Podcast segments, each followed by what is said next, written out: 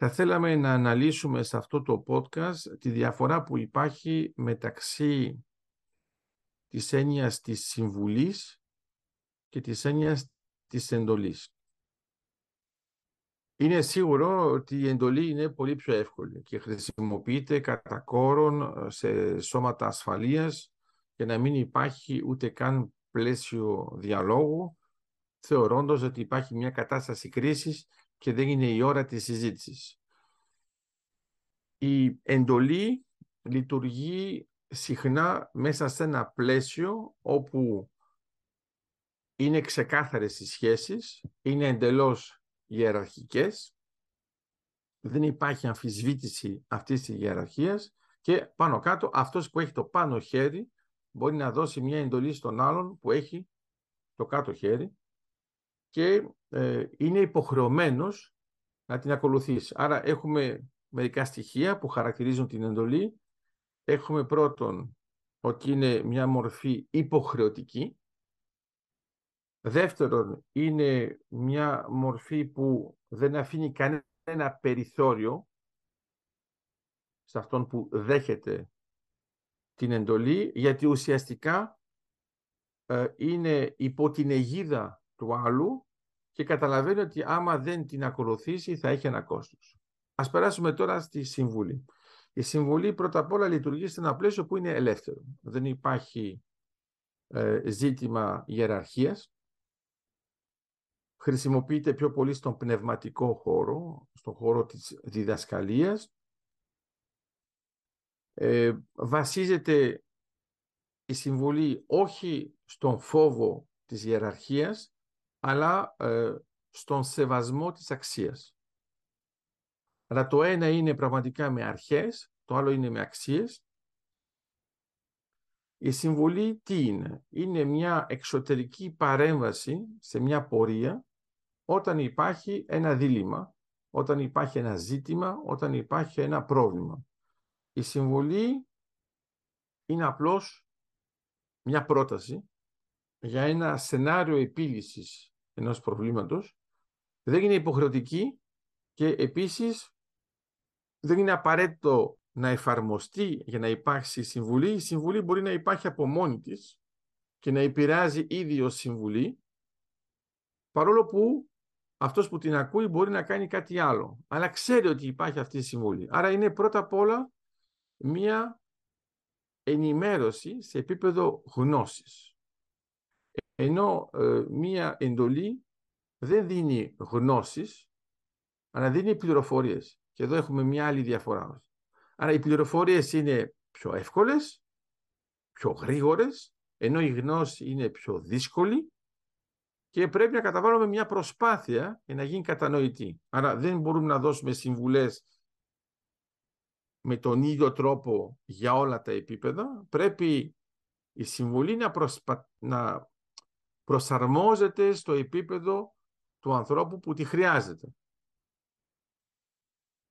αν δεν είναι στο επίπεδό του, είναι άχρηστη. Μπορεί να είναι ακόμα και επικίνδυνη. Η συμβουλή λοιπόν, επειδή είναι ένα ελεύθερο πλαίσιο, βασίζεται πάνω στην αξία και στον σεβασμό, με την έννοια ότι ε, αυτός που συμβουλεύει ε, έχει τον σεβασμό του άλλου, αλλά επίσης σέβεται την προσωπικότητα του άλλου. Άρα υπάρχει ένας αλληλοσεβασμός. Αν θέλαμε να βάλουμε ένα σεβασμό στον τομέα της εντολής, θα ήταν μόνο μονόπλευρα. Εδώ είναι αμφίδρομος. Είναι ένας διπλός σεβασμός. Ο δάσκαλος σέβεται τους μαθητές, οι μαθητές σέβονται τον δάσκαλο, άρα ο δάσκαλος μπορεί να συμβουλεύσει επειδή ξέρουν ότι αυτή η συμβουλή γίνεται πρώτον σε ένα πλαίσιο ελεύθερο, σε ένα πλαίσιο θετικό, υπάρχει αμυσία, μπορεί να υπάρχει και αγάπη, με την έννοια ότι είναι για να γίνει κάτι που είναι καλό, αλλά είναι για τη δημιουργία μιας καλής πράξης, αλλά μπορεί να υπάρχει και άλλη καλή πράξη. Δεν είναι υποχρεωτικά μόνο μία. Άρα αυτό σημαίνει τι, σημαίνει ότι πρέπει να υπάρχει κατανόηση. Άρα πρώτα απ' όλα επινόηση του επίπεδου της κατανόησης. Μετά η συμβουλή να είναι προσαρμοσμένη. Από τη στιγμή που είναι προσαρμοσμένη θέλει να πει ότι έχει κομμάτια και του αποδέκτη. Άρα είναι ένας συνδυασμός. Έτσι όταν την ακούει ο άλλος λέει αυτή η συμβουλή είναι για μένα. Αυτή μου πάει. Είναι, ε, μου έρχεται γάντι. Άμα δεν το νιώσει αυτό, γιατί να την ακολουθήσει; Άρα πρέπει λοιπόν να σκεφτούμε, άμα θέλουμε να κάνουμε μια αναλογία, ότι η εντολή είναι το μενού, ενώ η συμβολή είναι à la carte.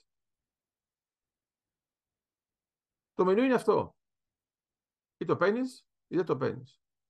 Αλλά κάτι είναι τι θες να πάρεις μέσα σε αυτό το πλαίσιο που είναι ελεύθερο.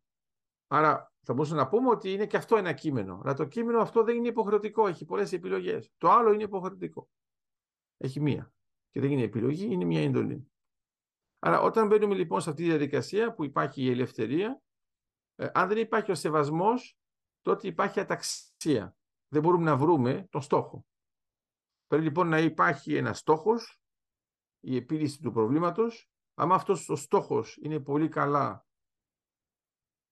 ε, προσδιορισμένος, τότε η επίλυση είναι εφικτή και μπορεί, αν υπάρχει αυτή η βαθύτητα, να είναι αποτελεσματική και ξαφνικά αυτός που εφαρμόζει αυτή τη συμβουλή, ενώ δεν έχει δεχτεί καμία εντολή, τελικά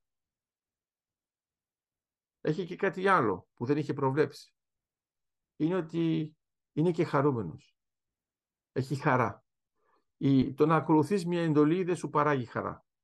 Το να ακολουθείς μια συμβουλή και να βλέπεις τα αποτελέσματα σου παράγει χαρά και αυτή η χαρά θα παράγει στη συνέχεια με τα χαρά σε αυτόν που συμβούλευσε. Άρα, άμα το σκεφτούμε σε αυτό το πλαίσιο, βλέπουμε ότι άμα πούμε σε κάποιον σου δίνω την εντολή να ακούς τις συμβουλές. Είναι λάθος. Ενώ η συμβουλή είναι, δεν είναι απαραίτητο να ακούς τις εντολές. Άρα, αντί να εγκλωβιζόμαστε μόνοι μας σε ένα πλαίσιο κλειστό, συμφέρει να δούμε τον κόσμο ανοιχτά και αυτό γίνεται μόνο μέσω της συμβουλής η οποία βασίζεται στην συμβολή της εξέλιξης της ανθρωπότητας του ανθρώπου που δίνει τη συμβουλή.